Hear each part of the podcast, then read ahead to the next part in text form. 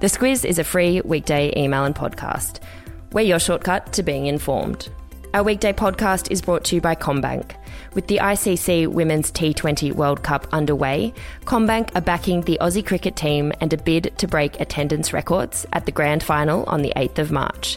So come on, Aussies, come on, head to t20worldcup.com and buy a ticket to a game in your city. Good morning, I'm Claire Kimball. And I'm Larissa Moore. It's Thursday, the 27th of February. In your squiz today, COVID 19 is now in 30 countries and spreading fast.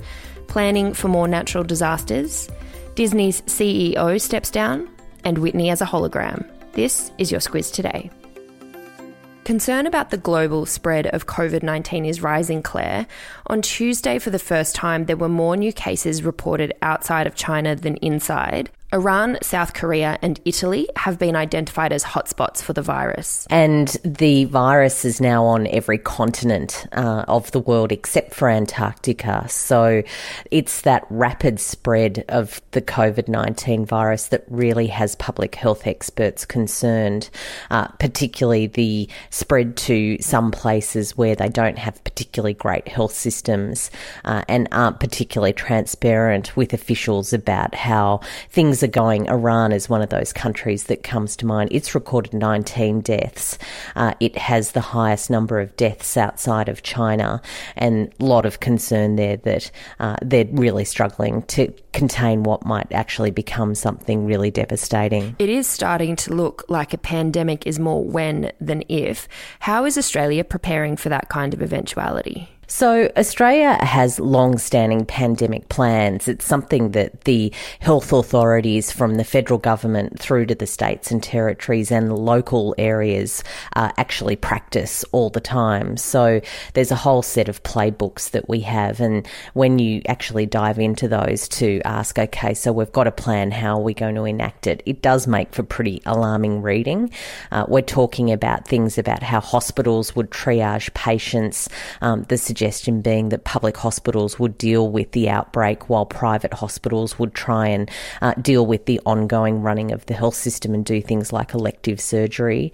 Um, schools shutting down, uh, how you deal with people in aged care facilities, particularly because they're very vulnerable to something like coronavirus and, and death from something like that because they're older.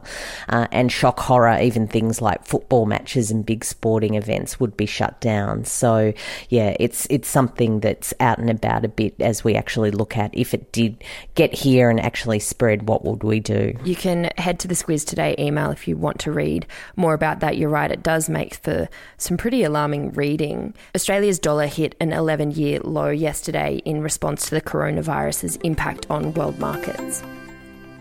The need for better preparation and increased resilience from natural disasters was highlighted by Emergency Management Minister David Littleproud yesterday. He's warned that the cost of natural disasters to Australia is likely to reach 39 billion by 2050. That's more than double what it is at the moment. Yeah, it's currently at about $18.2 billion a year in that annual disaster risk reduction statement that's handed to Parliament each year. David Littleproud, the Minister, said that we've got to build up our resilience. And certainly when you look at things like climate change uh, and what's coming down the line, that we're only going to be spending more on things like natural disasters.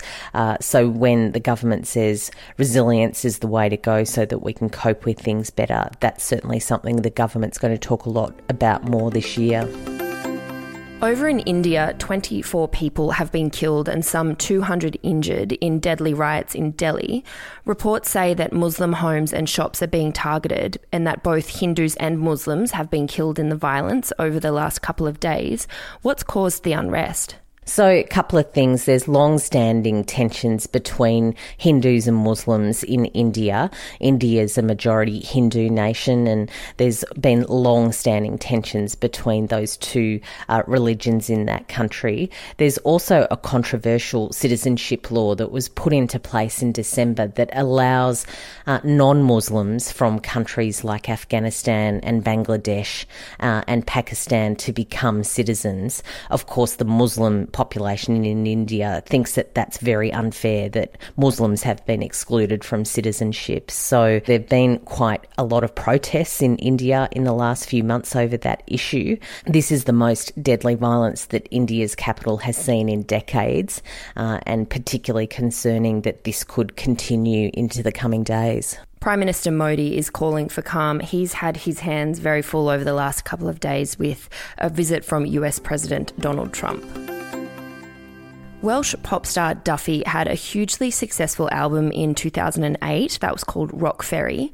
She then retreated from the public, and yesterday she posted a statement to Instagram explaining why.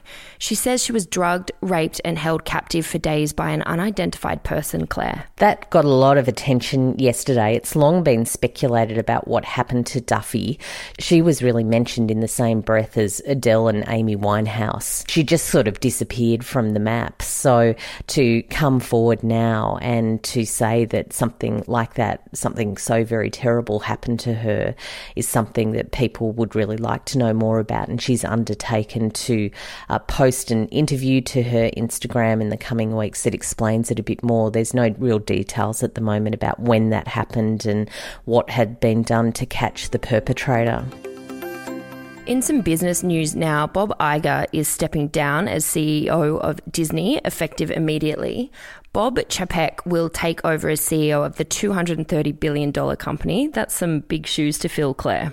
It's a big company, Disney. Big, and big company. Yeah, and Bob Iger has been such a dominant figure in their success. He headed up things like their acquisition of 20th Century Fox from News Corp last year, which was a big acquisition. Uh, he also uh, purchased studios like Pixar to bring it into the Disney family. Uh, Marvel has been a huge success, of course, of the last few years. Bob, however, runs its parks and resorts business, so there's been quite a bit of surprise that he's been the guy uh, that's been tapped to step up to become CEO. Uh, also, what's interesting to analysts is that Iger will become its executive chairman for the next year and a bit, um, so he'll be sitting there with his um, eye over um, Bob Chapek's shoulder over the next years, which can be a bit confusing in a leadership transition, but it's a big company, so there's plenty to go around. At least they only have to change the surname on the door from Bob Iger to Bob. Yes, exactly. The confusion that will reign. I'm sure they've got the money to make a new sign. Bob 1 and Bob 2. The oldest living man has died, Claire, just 11 days after claiming that title in the Guinness Book of Records. He got to that birthday. He apparently did a little fist pump and was quite excited about mm-hmm. that, but he has died just a week shy of his 113th birthday. He said the secret to long life was laughter. So there you go. The creator of Lego minifigures has also died, Claire. He was aged 78. That's Jens Nygaard Knudsen. He is someone who was very well regarded in that toy and Lego sort of world. Uh, he was a true visionary. Interesting, there's more of those little Lego people than there are actually people on the planet. So wow. they are everywhere. Well, maybe in honor of him, we can all put our Lego away so we don't step on it rather than putting our exactly. Lego out. Yeah, that's right. What's the song lyric you have for us today? Larissa, I've gone for Whitney Houston today. Uh, didn't we almost have it all? There's a horrendous story of the Whitney Houston hologram tour that's kicked off in Sheffield. Uh, plenty of people are really creeped out by it. Of course, uh, critics are saying it's just another way to exploit her in death, mm. um, hmm. just as she was exploited by the people around her in life. Yeah, I don't know about hologram concerts. Mm, it's just weird. Let's just leave that there. More detail on all of today's stories in the Squiz Today email. Have a great day, and we will chat to you tomorrow. The Squiz is a free weekday email and podcast. We're your shortcut to being informed. This week, our podcast is brought to you by Aware Super. Superannuation can sometimes feel like just another overwhelming life admin chore. But as a member of Aware Super, you'll have access to lots of free online tools to help you, like their My Retirement Planner, which allows you to see how much you might need for retirement and comes with an easy to understand plan of how to get there. Read the PDS and TMD at aware.com.au.